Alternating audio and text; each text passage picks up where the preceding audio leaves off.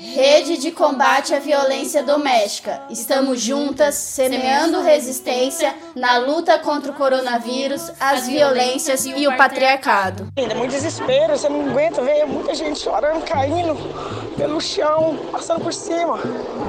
Fica muita gente machucada. Crianças sumiram. Linda, que desespero. Linda ali, pelo amor de Deus. Nunca vi uma coisa dessa na minha vida. Linda, que desespero. Linda ali, pelo amor de Deus. Nunca vi uma coisa dessa na minha vida.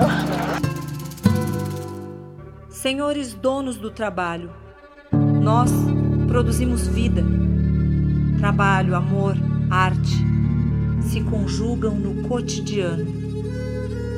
O capitalismo é morte capitalismo é morte. Olá, companheirada, sou Zelitro da Regional do Pontal do Paranapanema. Olá, companheirada, sou Claudete da Regional de Aras. Hoje, no áudio número 14 da Rede de Combate à Violência Doméstica do MST São Paulo, vamos falar sobre a violência cometida pelo governo Zema ao permitir um despejo em meio à pandemia. Denunciamos veementemente o ataque violento cometido contra as famílias no acampamento Quilombo Campo Grande, em Minas Gerais, ocorrido no dia 12 de agosto, pois na reintegração de posse ocorreram sérias violências de direitos humanos relacionado aos limites legais da execução da ordem de despejo, porque contraria o artigo 3 da Declaração Universal dos Direitos Humanos, que assegura que todo indivíduo tem direito à vida, à liberdade e à segurança pessoal. Portanto, esse direito deve ser protegido e ninguém poderá dela ser privada de forma arbitrária. E o Estado tem a obrigação de proteger a vida, adotando as condições necessárias e adequadas. Entretanto, o que se viu em Minas Gerais foi o próprio Estado avançar contra a vida dos trabalhadores e trabalhadoras rurais sem terra. Isso mesmo, companheiro. As ações cometidas no dia 12 de agosto ignorou por completo a elaboração de um planejamento adequado para a remoção das famílias e a preservação de suas lavouras. O fato é que houve abusos e excessos na operação policial, que usaram de truculência e desocuparam bem mais de 26 hectares, área determinada pela primeira ordem de reintegração do juiz da vara agrária.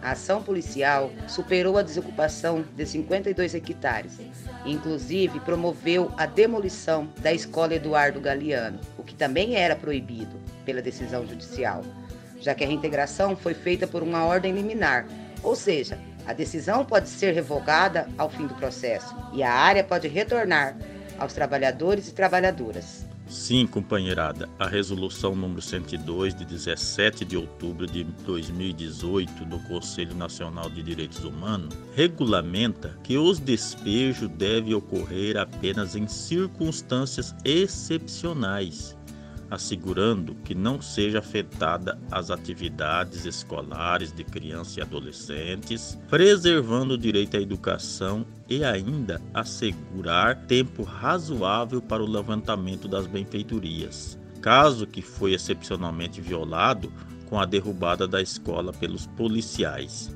Também houve uso de violência física contra os trabalhadores e trabalhadoras, tentativa de criminalização dos advogados que estavam em negociação com o comando da PM. Tudo foi exaustivamente denunciado nas mídias e diretamente nos processos. Mas, assim como o governo do Estado, o Judiciário se manteve inerte frente às violações. Além disso, a ação cometida viola o direito humano à não contaminação, dado o contexto de pandemia. Viola o direito à saúde, a preservação da segurança dos mais vulneráveis, como mulheres grávidas, os idosos e portadores de doenças crônicas, pertencente ao grupo de risco. Isso tudo demonstra que o Estado de Minas Gerais agiu diretamente contra as famílias, tornando-se o principal responsável por toda essa violência sofrida pela comunidade do Quilombo. Saibamos que se algum policial ou um membro das famílias do acampamento vier contrair o Covid-19, pedimos que o governador Zema seja responsabilizado. Ressaltamos que essa ação de violência que considera os interesses da burguesia acima das famílias que lutam pelos seus direitos não pode ficar impune.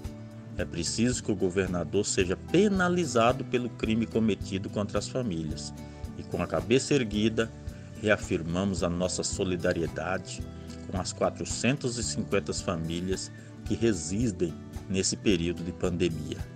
Vamos denunciar os abusos do Estado e a reafirmar que seguiremos em luta por direitos. Acaso o governador Zémia não sabe que a família de Giovanni que se disse dono da área, deve mais de 400 milhões ao Estado? Acaso o governador Zema não sabe que as famílias do Quilombo Campo Grande moram há mais de 20 anos na área, são produtores de café e que já foram plantados há 17 anos? De que lado você ficará, governador Zema? A gente pede a todos muita atenção porque a gente está vivendo aqui. Nós não queremos massacre, mas essa área é nossa e nós vamos resistir.